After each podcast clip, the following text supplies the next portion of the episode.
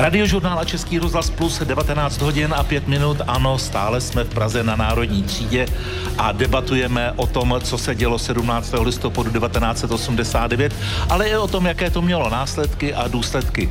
Děkujeme všem hostům, že se tady zastavili. Za chvíli poděkujeme eh, za to, že přišli i následující hosté, které vám představíme a děkujeme i vám, že máte takový zájem o tehdejší dění a máte takový vztah k tomu listopadovému výročí, že přicházíte sem na Národní národní třídu a cestou k tomu památnému místu, kde z pravidla všichni rozsvícíte svíčku, se zastavujete tady u našeho přenosového vozu radiožurnálu. Znovu Národní 89. Studentský, studentský průvod se 17. listopadu roku 1989 dostal na Pražské nábřeží. Z živé rekonstrukce pokračují reportéři Lucie Korcová a Tomáš Černý. Průvod teď pokračuje po nábřeží. Pomalu se blížíme k Národnímu divadlu. Dav lidí sahá až k Palackého náměstí. Příslušníci Sboru národní bezpečnosti situace neustále sledují a dostávají jasný rozkaz. Rozhodně nepustit průvod do centra, ale nezasahovat a pokusit se dav rozptýlit. Lidi, kteří bydlí v domech na nábřeží, se vyklání z oken svých bytů a tleskají. Studenti k ním v odpověď skandují Češi, pojďte s námi. Policie teď dostává další rozkaz, je zatím ale hodně nekonkrétní. Má DAF na vhodném místě zablokovat a policejní kordon se rozmístuje u mostu 1. máje. Průvod tak nemůže zatočit směrem k Pražskému hradu, což byl jeden z nápadů, kam se vydat, který zazníval už před pár hodinami na Vyšehradě. Většina chce ale pokračovat dál a dostat se na Václavské náměstí. Což ale ví i policie a rozkaz, který zní z vysílaček, je teď už jednoznačný. Přesuňte všechny síly k národní třídě a zabraňte davu ve vstupu na Václavské náměstí. Ze živé zpravodajské rekonstrukce 17. listopadu 1989 Lucie Korcová a Tomáš Černý, Radiožurnál. No a my jsme teď zpátky na Národní třídě, ovšem 17. listopadu 2022 jsme v přenosovém voze e, radiožurnálu a jsou tu s námi dva další hosté do další hodiny. Jednak paní Anna Frajmanová, bývalá tajemnice Václava Havla a jak bez sporu sama za chvíli dodá sousedka Václava Havla. Dobrý večer. Dobrý večer. Dobrý večer.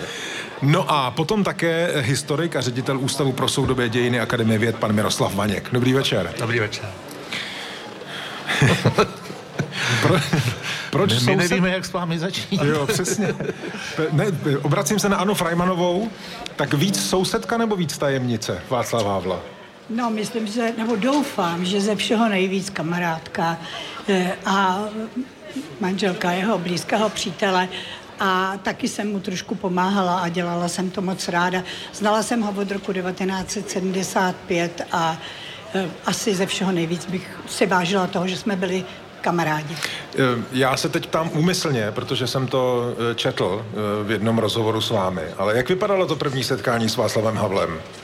První setkání s Václavem Havlem nastražil můj muž Andrej Krop, který byl jeho sousedem na chalupě. Já jsem si ho potom vzala a stala jsem se tou sousedkou. A Andrej požádal Václava, aby mě odvez do Horních Počernic na generální zkoušku žebrácké opery. Možná jste o tom slyšeli, bylo to amatérské představení, které můj muž s Václavem spunktovali. Hrálo se v hospodě, hrálo se jednou, hráli to amatérští herci, studenti a byl z toho velký průšvih. A já jsem teda znala Václava Havla, protože jsem studovala divadelní vědu, tak jsem znala jeho hry, ale neznala jsem ho osobně a manžel mi říkal, nebo přítel tehdy říkal, to jdi k Mánesu, on tě někdo odveze do těch počernic. No a když jsem přišla k tomu Mercedesu, tak mi bylo jasné, že ten někdo je Václav Havel a s ním dokonce Jan Grossman, tehdejší uh, velmi významný uh, Václavův divadelní uh, spolutvůrce. Takže jsem se s ním seznámila v tom autě. A když je tu s námi ředitel Ústavu pro soudobé dějiny Akademie věd, Miroslav Vaněk na Národní třídě, kde můžeme říct zatím, co tady vysíláme od 15 hodin, tak vidíme na tváři lidí spíš porozumění, takové přátelské výrazy, úsměv, řečeno se slovy organizátorů radost z toho, že můžou. Jak se pohybuje historik mezi emocí a mezi těmi dobovými reáliemi? No, těžko. Musím říct, že hodně těžko. Já tady závidím, že tady nejsem za pamětníka, ale trošku... Za souseda, že to Za souseda ještě lepší. Eh, Samozřejmě je to, je to, je to nesmírně těžké. Soudobé dějiny jsou na pomezí žurnalistiky, emocí, historie. Eh, Já eh, samozřejmě vím, co, co máme zkoumat, jak to máme zkoumat, ale, ale nejsem prost od emocí. To na mě padá, jak říkáte, já jsem tady už odpoledne měl nějaká vystoupení a spíše, spíše mi tady polévá takové jako blaho, taková radost, takový porozumění. Já už jsem to říkal na jiné veřejnoprávní eh, eh, instituci, že vlastně bychom měli hledat tohle. Tohle to máme jako v sobě nést. To porozumění a pomáhat si a, a život je krátký na tom, abychom měli nějaké negativistické a vymezovací, vymezovací postoje. Tohle to je přesně to místo, kde se dá začínat. A náš potlesk patří všem těm lidem, kteří tady procházejí a občas se i zastavují a v docela hojném počtu eh, sledují, jak probíhá vysílání radiožurnálu, které je dnes i někdy docela eh, technicky dobrodružné, protože udělat spravodajskou rekonstrukci událostí starých 33 let není tak úplně jednoduché, protože chceme, aby tam byla ta patřičná emoce, ale zároveň i ta obsahová přesnost, aby nám potom nějaký historik nenapsal, co to tam melete, že? Píše stejně. Asi, asi stejně napíše, Napíše, jo, jo. to, je, to je pravda. Dneska jsou všichni historici totiž. To je pravda. Eh, Nejenom, no to je jedno, to bych mohl. Všichni jsou odborníci na spoustu věcí teď. Tak, ale e, několikrát v minulých hodinách tady padlo, a e, obracím se teď na Miroslava Vaňka, e, že eh, v té době, o které se bavíme, 17. listopad eh, 89, že bylo překvapující a zároveň úplně logické, jak ten režim vlastně se takovým jako téměř sfouknutím prostě jako složil, poskládal a transformoval do něčeho jiného. Imploze to někdo tady nazval a tak dále. Hmm. Co vlastně nejvíc oslabovalo tehdejší komunistickou stranu Československa? Tak, eh, jednoznačně to bylo překvapení pro všechny strany, jak jsme to zkoumali, že dneska někdo říká, že se všechno vědělo, to si nemyslím z těch pramenů, které známe, tak určitě ne. Eh, To oslabení má dva, dva faktory podle mého názoru. Jedna je vnější situace, zahraniční politika, zahraniční události, které tady eh, jsme sledovali od 80. let téměř eh, v pr- přímém přenosu, to, co se dělo v Polsku se solidaritou a potom možná už se na to někteří lidé zvykli, táhlo se to docela dlouho, ale pak najednou ten kvaz eh, vlastně začíná po roce 85, spíše 6, se změnou eh, prvního tajemníka UEKSSS, tedy eh, Michala Gorbačova. Potom si myslím, zase ono to byla setrvačnost, než se něco dělo v, v Sovětském svazu, než se to dostalo k nám. To trvalo rok, rok a půl a poslední dva roky jsou citelně vidět u nás.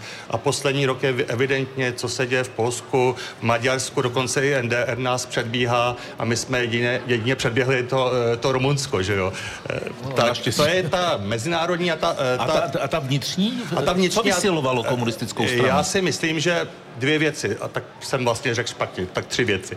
Eh, Dvě věci, ale tu komunistickou stranu. Za prvé, myslím, rozpad té komunistické moci jako takové. Rozpadala se zevnitř, ono to vypadalo stále jako monolit, ale uvnitř eh, předsednictva UVKS či dochází k obrovským třenicím, které měly vyústit nakonec v příštím roce 1990 eh, k sjezdu KSČ, kde se měl volit nový, tedy Gorbačov po Jakešovi, což nikdo nebyl jasný, takže tam dochází k rozporům a potom dochází k obrovskému rozkolu mezi tím ústředním výborem a těmi nižšími složkami, to znamená krajskými výbory KSČ a těmi okresními. Vlastně ta informovanost tam není žádná a to předsednictvo, včetně toho Jakeše jako symbolu, zůstává jako ten kůl v plotě. No. Mimochodem, eh, jako byl tehdy v té nomenklatuře stranické mezi těmi nejvyššími představiteli jako někdo, kdo by se dal nazvat malým Gorbačovem.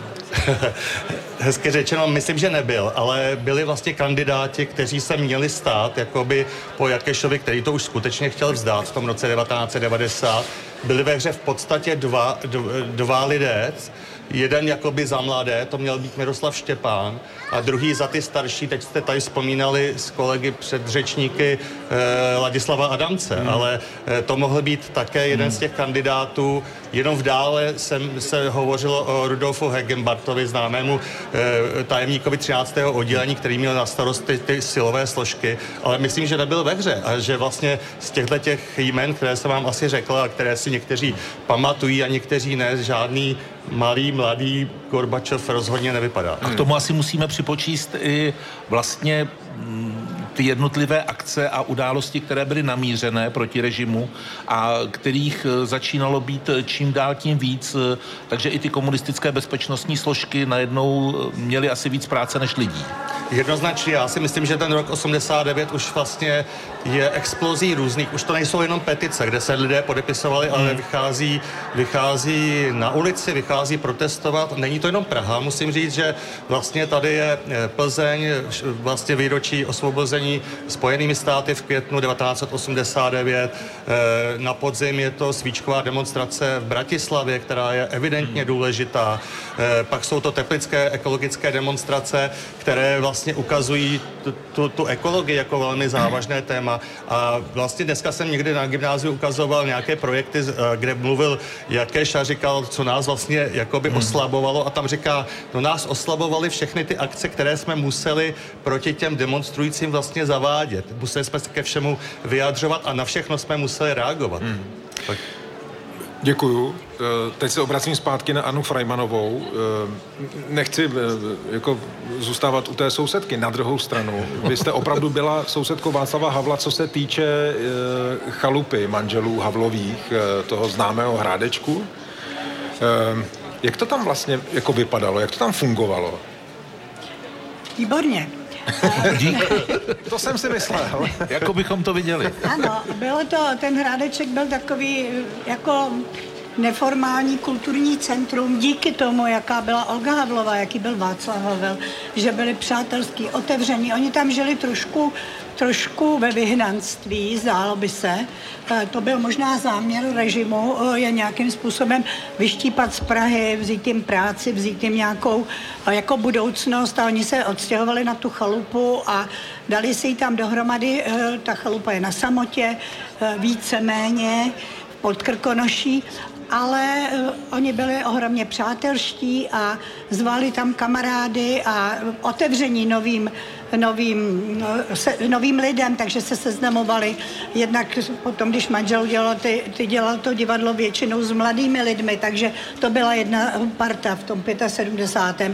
Potom přišel underground s um, Ivanem Magorem Jirousem a s, těmi, s, tou, s tou aférou kolem plastiku a takhle se to, byly tam pravidelně eh, takové spisovatelské sjezdy, kvazi, udělala jsem uvozovky, to se v rádiu, to, to v rádiu chtěl přeložit, to byly takové eh, dílny vlastně. Ano, takové dílny těch zakázaných spisovatelů, oni vždycky něco napsali, to si tam četli, byl to celý víkend, večírky byly, bylo veselo prostě, Olga tam slavila narozeniny vždycky v létě, tam se také eh, sešlo spousta lidí, čili ten Hrádeček žil, byly to takové výkyvy.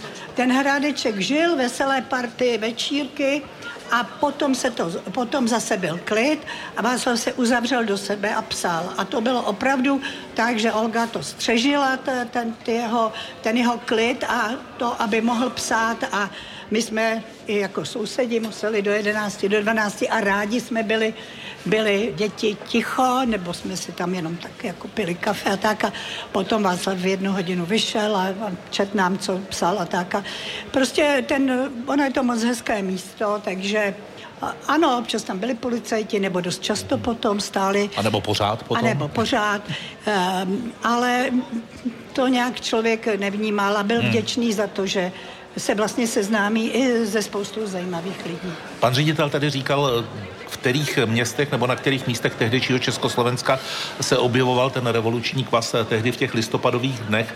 My ve speciálu tady z Národní třídy probíráme, jak ta revoluce propukala v 89.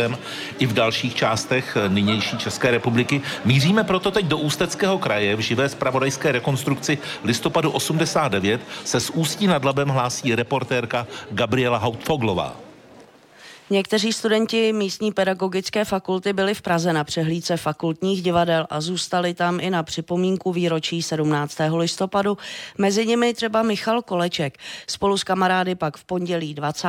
listopadu ráno vyprávěli svým kolegům při příchodu do školy o tom, co se na Národní třídě stalo. Další informace pak měli třeba i z vysílání rozhlasové stanice Svobodná Evropa.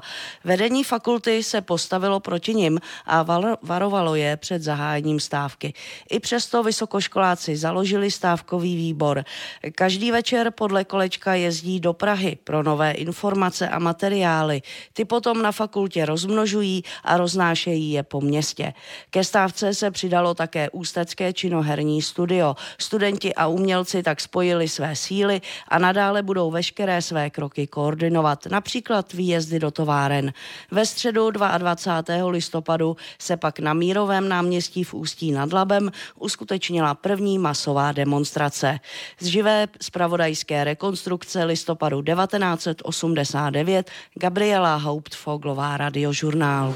A míříme opět za studentským průvodem tady v Praze 17. listopadu 1989 do živé rekonstrukce za reportéry radiožurnálu. My jsme teď u Národního divadla. Pořád se snažíme dostat na Václavské náměstí. V Národním divadle se právě dneska hraje představení Dantova Smrt. Dnes večer stojí na jevišti třeba Boris Rezner, František Němec nebo Regina Rázlová. V tuto chvíli ale pódium prázdné. Herci totiž stojí u oken a mávají dolů. Právě pod nimi procházíme. Slyšíme pokřiky národ sobě a svobodu umělcům, svobodu kultuře a žije pan Kemr. A slyšíme také výzvy Zboru národní bezpečnosti, veřejné bezpečnosti.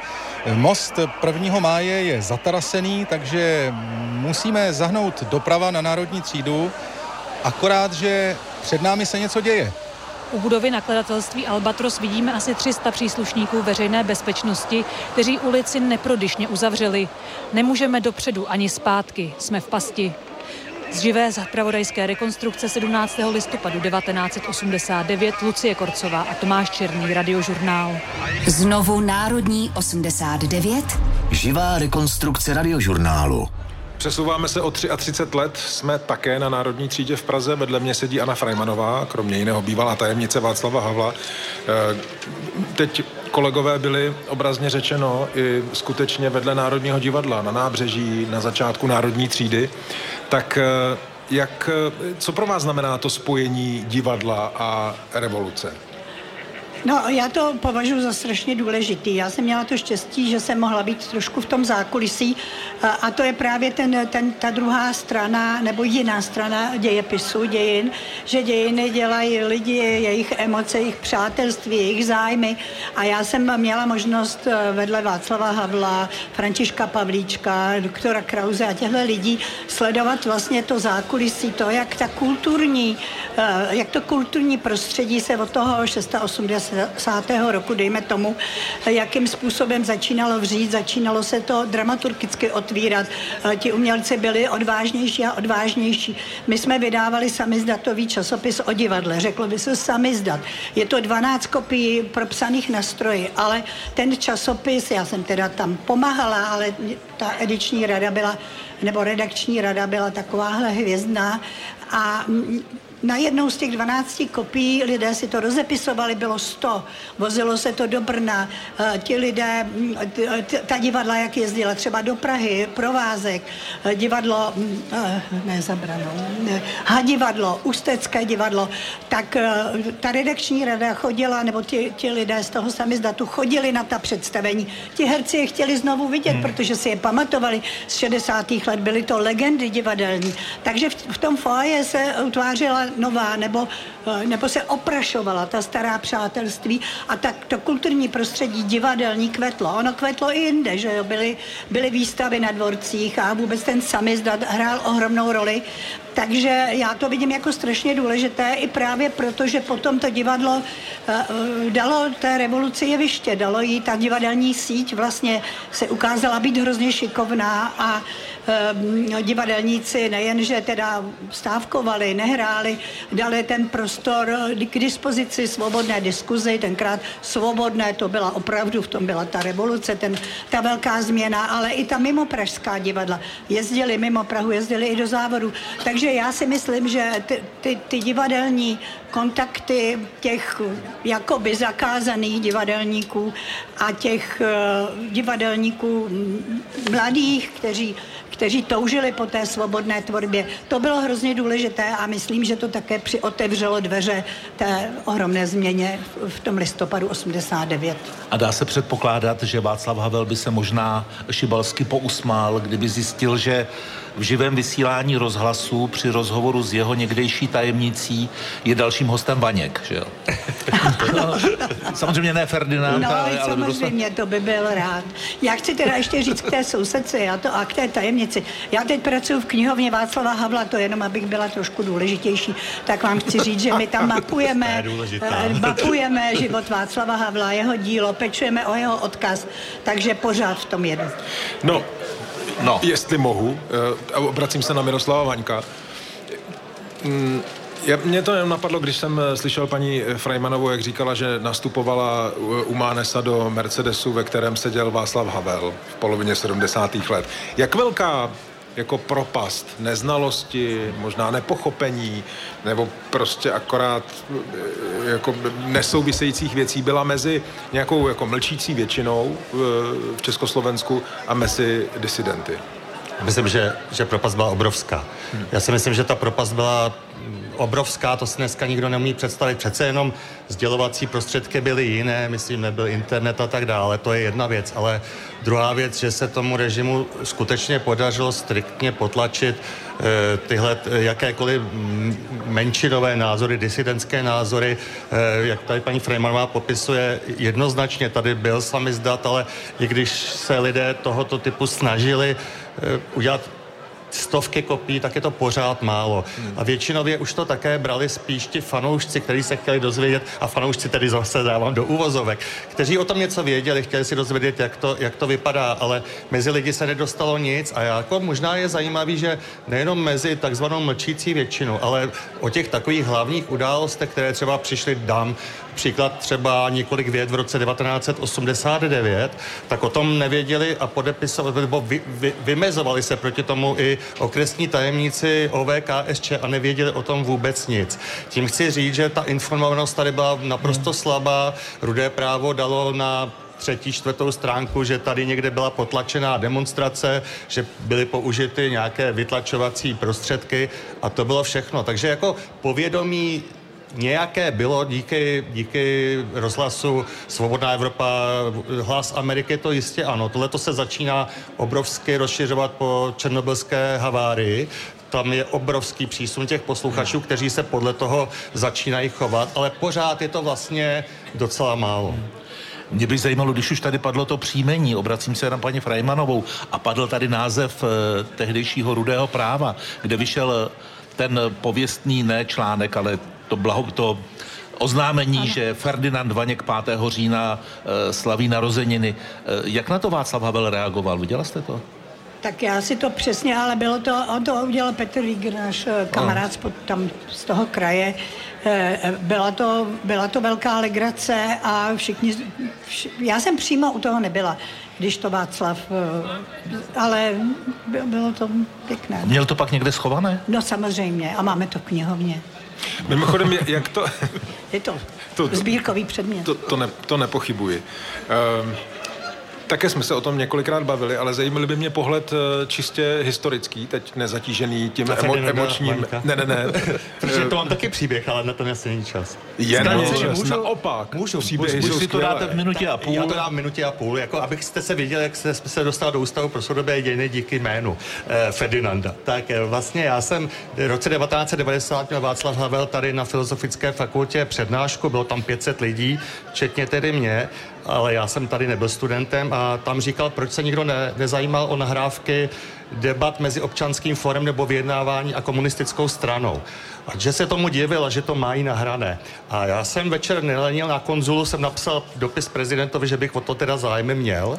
Měsíc a půl se nic nedělo, potom se mi ozval nejdřív eh, pan Kantor a později eh, Vladimír Hanzel, že tedy eh, vlastně děkuje za to, že, že, ale že tedy už to vlastně z toho dělá zrychlený tep dějin, kterou mu tu knížku po, posílá a tam v úvodu napsal, že ten materiál měl měl zájem jenom Ústav pro soudobé dějiny a jaký, jaká se fyzická osoba Miroslav Vaněk, jaká to e, konotace s Ferdinandem, e, s Ferdinandem Vaňkem a že mi tedy posílá ten e, výtisk toho e, zrychleného typu dějin a měsíc na to se ozval pan Prečan, že by třeba se mnou chtěli spolupracovat, když chci vyřešit sametovou revoluci v Československu, což jsem si tenkrát naivně myslel.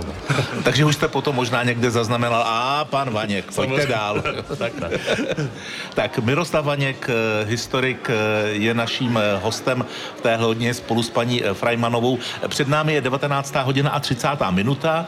Na chvíli naše povídání tady na Národní třídě v našem přenosovém voze radiožurnálu přerušíme, poslechneme si, co je doma, nového doma a ve světě a pak pak se zase vrátíme.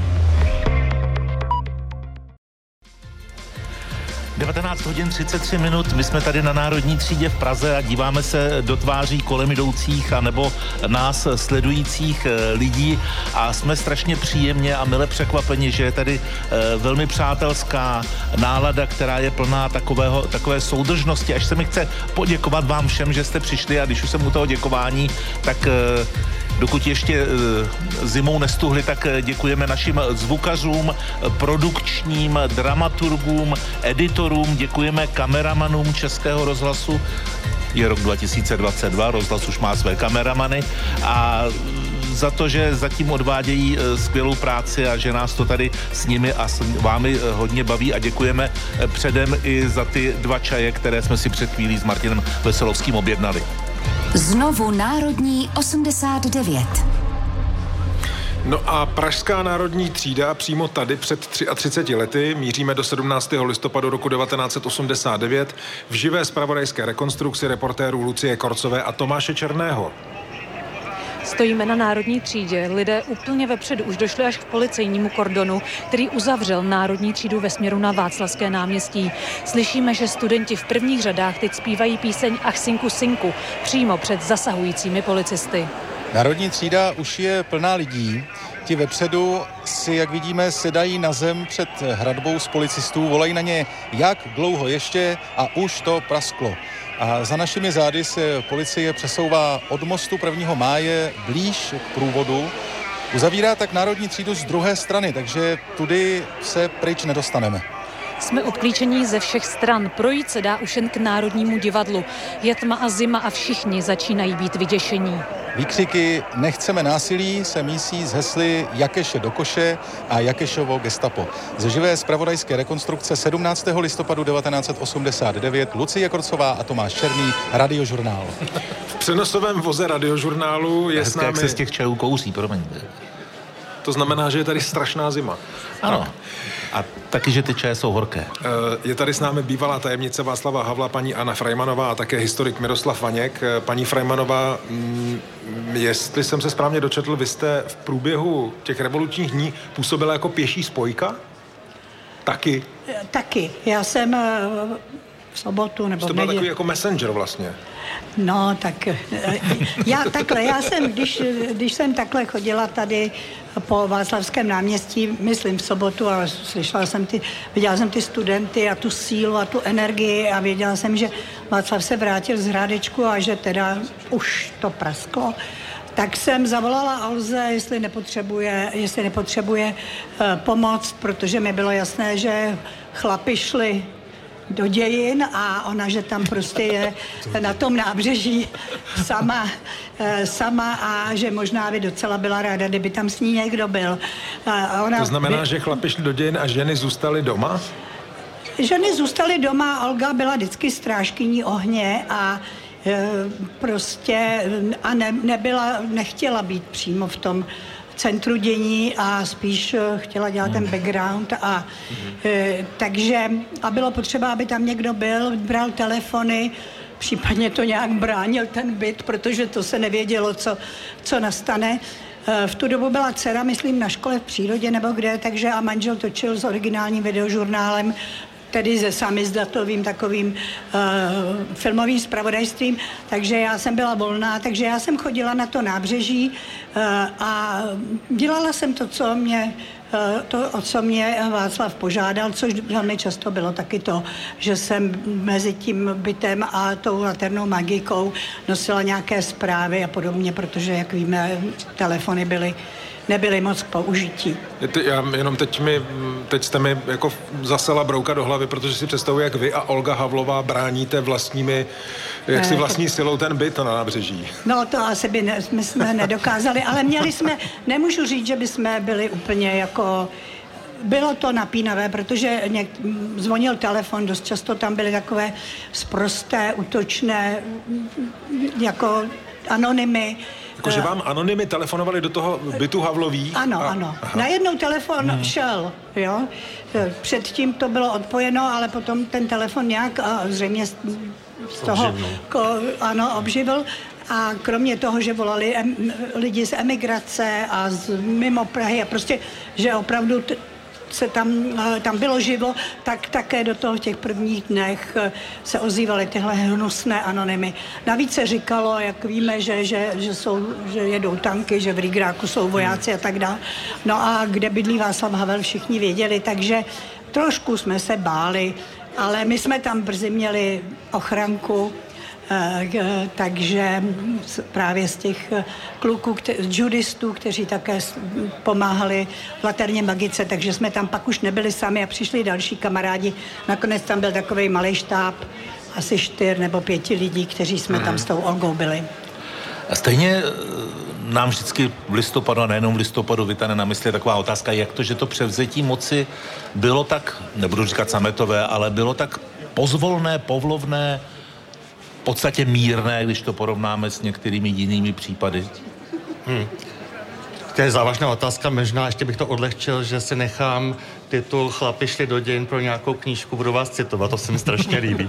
Ale zpět k tomu, já si myslím, ano, bylo to eh, takhle, ten 17. listopad já si myslím, Jasně. že to není tajemství, není, není, není, ne, nebyl datumem, který by měl něco rozhodnout. O tom jsme přesvědčeni a že se, pokud se to plánovalo, tak se to plánovalo na později a já si myslím, že jakmile to prasklo, jakmile tohle dostalo tu vlastní dynamiku, tenhle ten vývoj, eh, tak na to ty síly, jak nebyly připraveny, tak na to reagovali jakoby ad hoc. Trošku ta příprava byla. Samozřejmě politická moc tady měla ty svoje represivní složky, Disen zkoušel, co, co, co mohl, občané se bouřili, byli už velmi naštvaní, teď tady vlastně ta, ta fáma s tím mrtvým studentem, to všechno pomáhá aktivizovat ty lidi, ale přesto ta mírnost se ukázala, že vlastně eh, já si myslím, že, že ta mínost byla na jedné straně, že ten režim už se nedovedl, ne, nedovedl, nedovedl pokračovat, už ani nechtěl asi pokračovat. Kdyby tady byla ta touha, ta moc, byla by semknutá hmm. ta síla,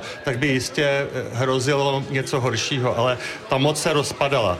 Na druhou stranu ani ten disent, jak jsem říkal, nebyl na to, nebo ta opozice formující se, ani radikální studenti ještě nebyli tak jakoby připravení a tak si myslím, že to vyjednávání, bych teď potřeboval ruce teda kamery, že šlo postupně. Jsou tady kamery, buďte v klidu, jste v rádiu. že se to posouvalo a vždycky se vyjednávalo, o jaký další kousek můžu a pořád vlastně hmm. tohleto vyjednávání přicházelo. A to se ukazuje přesně, jestli si někdo pamatuje tady historicky, jak vlastně dochází eh, k tomu jmenování první vlády, vlastně když bylo těch 15 komunistů a pět nekomunistů, že ta ulice s prominutím tedy v uvozovkách se pozvedla radikální studenti a nechtěli to. Takže vlastně najednou se ukázalo, že tohle to nestačí, jenom mírný krok a že už nechceme nějakou demokratizaci, ale že chceme demokracii. A vlastně na to reagoval to, to vlastně neuměla číst ani ta politická e, moc, především třeba Ladislav Adamec, který tenkrát představoval a myslel si, že to projde, že na letné hovořil o tom, že nesmíme ztratit hodiny v práci a že to máme si nějak tady o tom povídat, ale že budeme hmm. pracovat a ukázalo se, že ho to smetlo také. Jo. Takže ten, ten vývoj byl dynamický, ale já si právě myslím, že to byl Václav Havel a okolí, protože ten, ten ten akcent byl na to nenásilí. Jako já si myslím, že dneska, když někdo říká, jak to nemělo být sametové a, a já nevím jaké, já jsem, já jsem zastánce, že to byla ta nejlepší cesta, která nás, která nás tehdy jakoby zastihla. Eh, já si neumím představit, že by se tady střílelo, že by tady byly nějaké, eh, nějaké prostě eh, úkazy jako typu Rumunska. Prostě, prostě jsme hmm. jiná země, trošku jiný civilizační okruh. Myslím si, že to dopadlo dobře, já jsem za to rád a, a znovu bych to podepsal. Byla to jediná cesta, nechceme násilí, nejsme jako oni. Pokud tohle to vyšknu, tak to musím držet až do konce. Skládejme další střípky té tehdejší mozaiky. 17. listopadu 89 večer prožila Praha ještě jeden protest proti komunistickému režimu. A to filharmoniků v Pražském obecním domě. Odkud se teď v nové živé spravodajské rekonstrukci hlásí reportérka Marie Veselá. Uvnitř už jsou lidé usazení ve Smetanově síni. Česká filharmonie začala hrát před čtvrt hodinou. Dnes, stejně jako včera, je to koncert pro abonenty. Posluchači dostali sešitky s programem, do kterých je navíc vložený leták. Hudebníci v něm oznamují, že se rozhodli bojkotovat československý rozhlas i televizi. Média totiž ze svého vysílání vylučovala herce a zpěváky, kteří podepsali petici několik vět. Filharmonici se tím přidali ke svému šéf-dirigentovi Václavu Neumanovi. Ten už v září Jiří řekl, že dokud nebudou ve vysílání signatáři několika vět, nechtěl tam být ani on. Dnešní koncert v obecním domě začíná premiérou díla Ivana Kurce.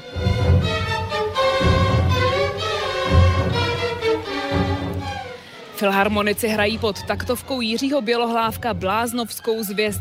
Ivan Kurz k ní do programu napsal, a teď cituji, to je ta bláznovská zvěst, která popírá naše představy o tom, co je a nebo není perspektivní.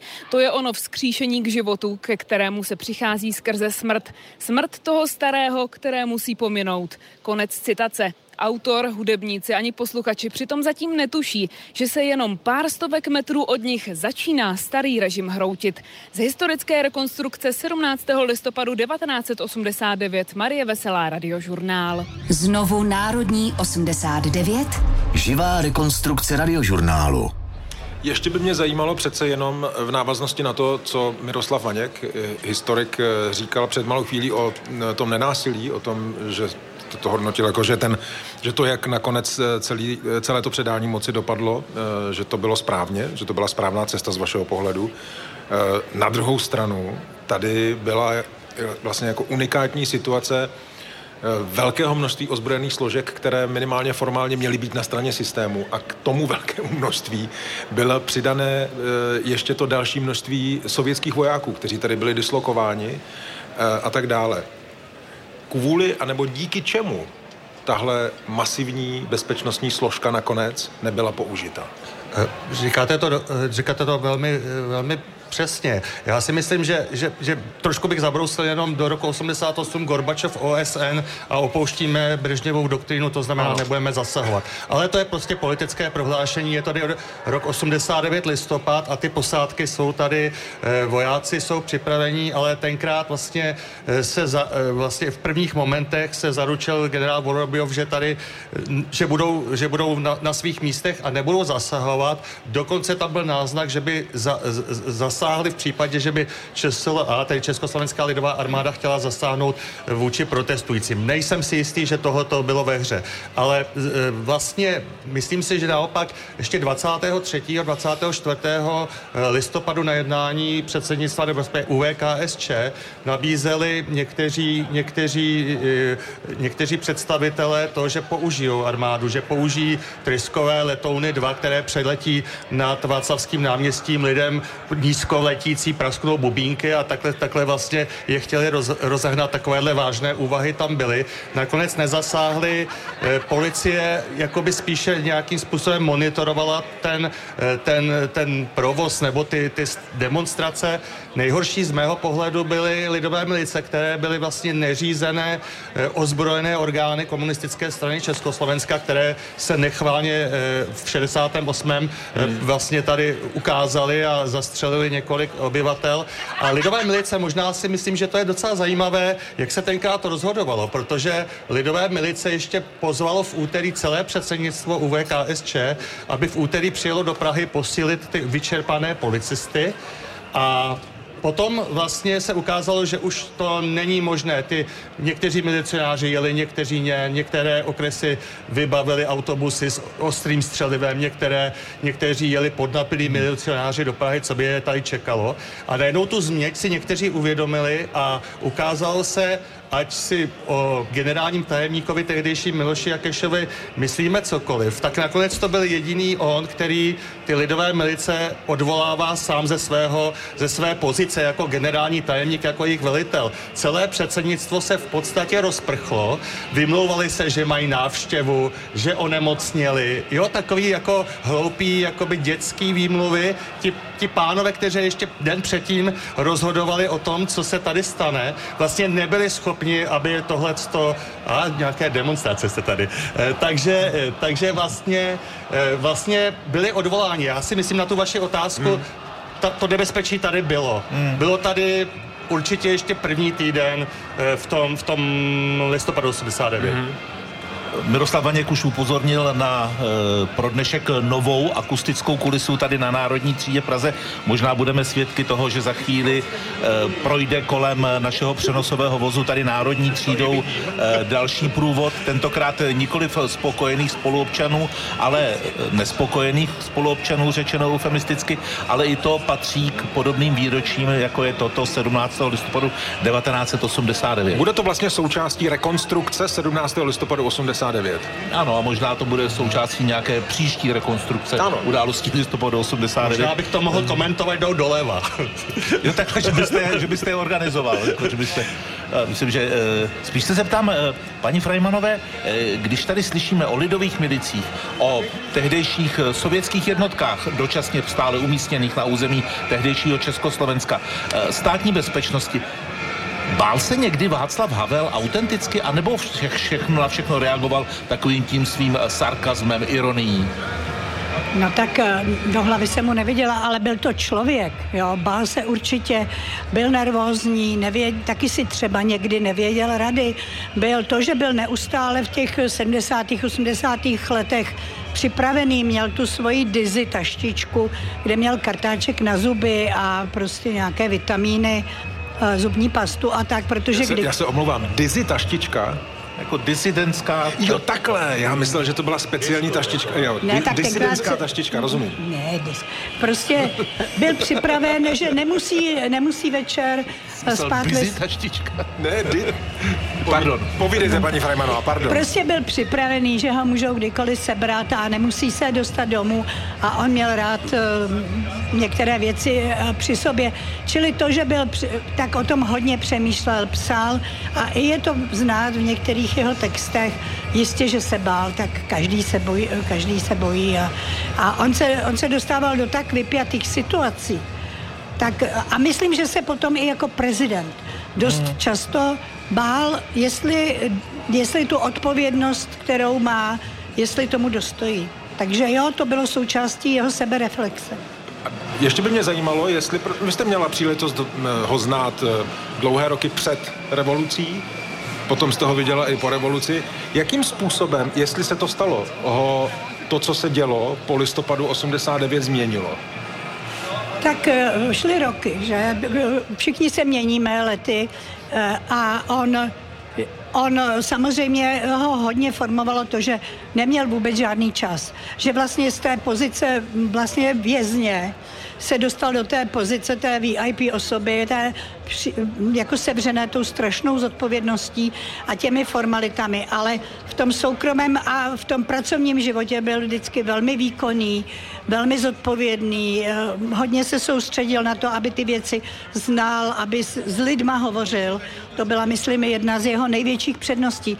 to umění té komunikace, mluvy s lidmi a podle mě i díky tomu to vyhrával na tom mezinárodním poli ale samozřejmě, že e, teda ho to trošku poznamenalo, ale to jsem chtěla říct, v té osobní rovině byl to pořád, e, byla s ním legrace, byl, byl uvolněný a byl věrný kamarád. Přestože vlastně se z něj stala tehdy světová politická hvězda. Ano, ano. Jak to nesla paní Olga, když najednou z toho manžela těžko? Olga to nesla těžce. Olga samozřejmě byla hrdá a nedávala na sobě znát, ale ona opravdu si moc nepřála být na výsluní, být prostě eh, samozřejmě o sobě pochybovala, věděla, že nemá to vzdělání a tak dál, i když vždycky skvěle obstála, protože ona měla ten zdravý selský, který je podstatný a potom jí teda zachránilo to, co v ní bylo od jak živa, ta, ta snaha nebo ta radost z toho pomáhat druhým a ta empatie. Takže ona si vzpomněla na své žižkovské dětství a mládí, kdy běhali v té partě chromí, chytrý, hloupí, prostě všichni dohromady a museli se nějak přes ten den držet pohromadě a vzájemně si pomáhat. Takže ona založila výbor dobré vůle a tam se našla, tam ten funguje dodnes a sláva tomu. Vy to líčíte, paní Farejmanová, jako kdyby pražský Žižkov byla nějaká divočina. A ona tenkrát, no, tenkrát asi to možná byla. Byla to periferie, tak Ty tam bydlíš, ne, teď? Ano, já tam bydlím už asi... No jo, dneska. Pardon, já tam bydlím už asi 20 let. No já vím, ale Olga se narodila v 33. roce já vím, já vím. před tou válkou trošku to tak bylo, nebyl tam, běhala tam po těch šiškovských pecích. Posloucháte speciální vysílání radiožurnálu a Českého rozhlasu Plus. Ještě před 20. hodinou teď eh, půjdeme do studentského průvodu 17. listopadu 1989. Ten už vlastně stál tady na Národní třídě v Praze. Nová spravodajská rekonstrukce našich reportérů právě teď. My jsme teď už eh, uvězněni vlastně z obou stran. Policejní zátaras je jak před námi, tak eh, vlastně i za našimi zády. Někteří zapalují svíčky a pokládají je na zem před stojící policisty. Teď kolem mě prošla dívka a za štít jednoho z policistů zastrčila květinu, kterou jsem nesla celou cestu z Vyšehradu. Pohotovostní oddíl za námi se teď posouvá směrem dopředu a začíná nás čím dál víc stlačovat. Lidé mají v rukou stále československé vlajky a taky transparenty. Kolem nás zní píseň Jednou budem dál. Ke zpěvu se přidávají další a další lidé. Z živé zpravodajské rekonstrukce 17. listopadu 1989 Lucie Korcová a Tomáš Černý, radiožurnál. Znovu Národní 89. Živá rekonstrukce radiožurnálu. A také historik Miroslav Vaněk. Mm, několikrát to tady padlo, myslím si, že to je e, e, obecně známá věc, že e, po pátku 17. listopadu 89 došlo k té provokaci s tou vypuštěnou zprávou o údajně mrtvém studentu Šmídovi.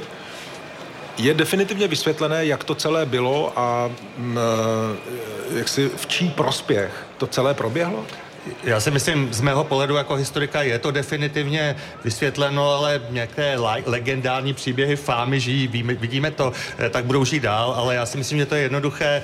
Eh, mrtvý student, pak se to stotožňuje s tím růžičkou Zivčákem, který teda dostal skutečně ránu, omdlel 10 minut, nebyl. Drahomíra Dražská, jedna z těch, které, kteří byli eh, na, na, na průvodu 17. listopadu, to uviděla, sama potřebovala ošetření a dlouho se jí nedostávalo, tak tam vypustila fám mámu, že tedy je ona, ona prostě nějaká potlučená, ale že tam leží mrtvý. A Petr Ul, my jsme o tom spolu i dlouho mluvili, prostě si tenkrát ověřil jenom na půl tu zprávu, která takhle proudila, ta, ne, nezná tu dražskou, které, která byla velmi taková zvláštní, vlastně typově, typologicky, uvěřil tomu a pustil to do té východoevropské informační agentury, která pak to přebírá Svobodná Evropa. Takhle se to dostalo ven.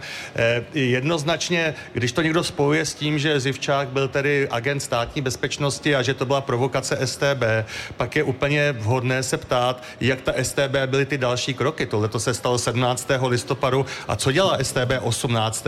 Co dělá 19. Kdyby tady byl plán, tak už nikdy nemohlo dojít k tomuhle tomu a měla by to v rukou. To přece úplně logicky v, v, v, úplně odporuje těm všem fámám, které tady jako jsou a asi, asi budou, ale stále je třeba říkat jako historik, jako na základě všech pramenů v tuto chvíli dostupných, se mi to zdá hmm. úplně, úplně zřejmé. A poslyšte, pane řediteli, když jste jako historik eh, bádal v těch eh, dostupných pramenech, říkal jste si, eh, jak jste to říkala paní Fremonová, chlapi šli do dějin. Ti, ti chlapi, co šli do dějin, mysleli vlastně i na nás historiky. Bylo, byly, byly, byla ta jednání i pro historiky potom dobře zdokumentována? Já si myslím, že ano, že vlastně jsem tady i říkal, jak, jak, jak jsem si žádal o ty, o ty, o ty audiovizuální nahrávky a já myslím, že to byla věc, která jako Václav Havel dalšímu přidává jakoby na tom kreditu, že myslí na že historiky a v tu chvíli si asi je jedna, jeden z mála vědom, že je to historická chvíle a že vlastně všechno se tam nahrává. Jo. A je to tam prostě zaznamenáno, to je jedna věc. Ty, to předání moci to přijme v tom je dialogu, ale co se týká vlastně nás historiků, kteří zkoumají rok 89 a to předtím. Já si myslím, že máme jeden z nejlepších archivních zákonů. Prameny se otevřely, může k tomu eh, téměř každý, hmm. když projde prostě nějakou cestu. Tohle to nikde vlastně není a už to není ani po roce 89.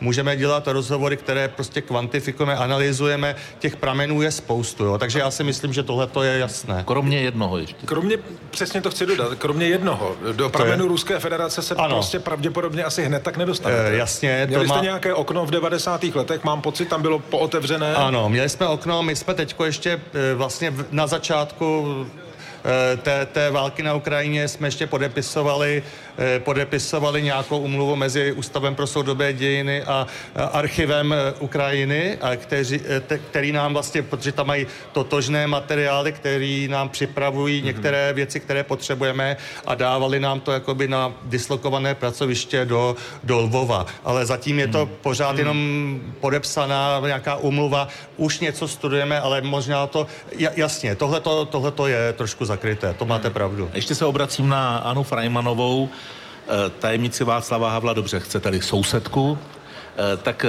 milá paní sousedko, čím je, čím je, to už vám zůstane. Chlapi šli do dějin, vy jste tak. sousedka. Čím je pro vás listopad 89?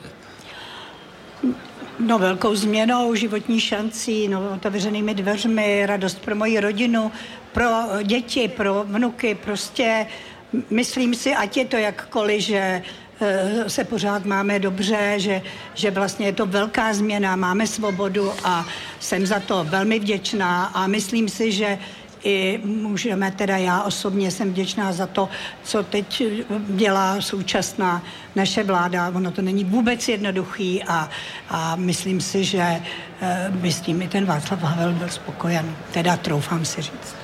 My vám moc děkujeme, že jste s námi pobyla jednu hodinu tady v celkem prochladlé národní třídě v našem přenosovém vozu a přejeme vám hodně štěstí do dalších dnů a let a pevné zdraví a mějte se krásně. Děkuji za pozvání, nashledanou. Hezký večer. Děkujeme. No a to tež poděkování patří e, i Miroslavu Vaňkovi, historikovi, který byl také naším hostem a lecos nám připomněl, e, lecos poodhalil a lecos zasadil do tak potřebných souvislostí v téhle překotné době. Děkujeme, děkujeme ještě jednou. Děkujeme Moc děkuji za pozvání a všem, co jsou tady. A to je jako ve škole, když mám studentky a studenty, tak tady jsou mrznou, tak dostali byste všichni zápočet. Pardon, vaši, vaši, stu, vaši studenti vám tleskají. Ne, já myslím, jo, jo, jo, všichni tady jsou. Tak jestli jsme zavedli novou tradici, Určitě. takže na vašich přednáškách. Zápočty dávám v rokafe tady. Díky, před námi jsou další zprávy radiožurnálu a Českého rozhlasu Plus.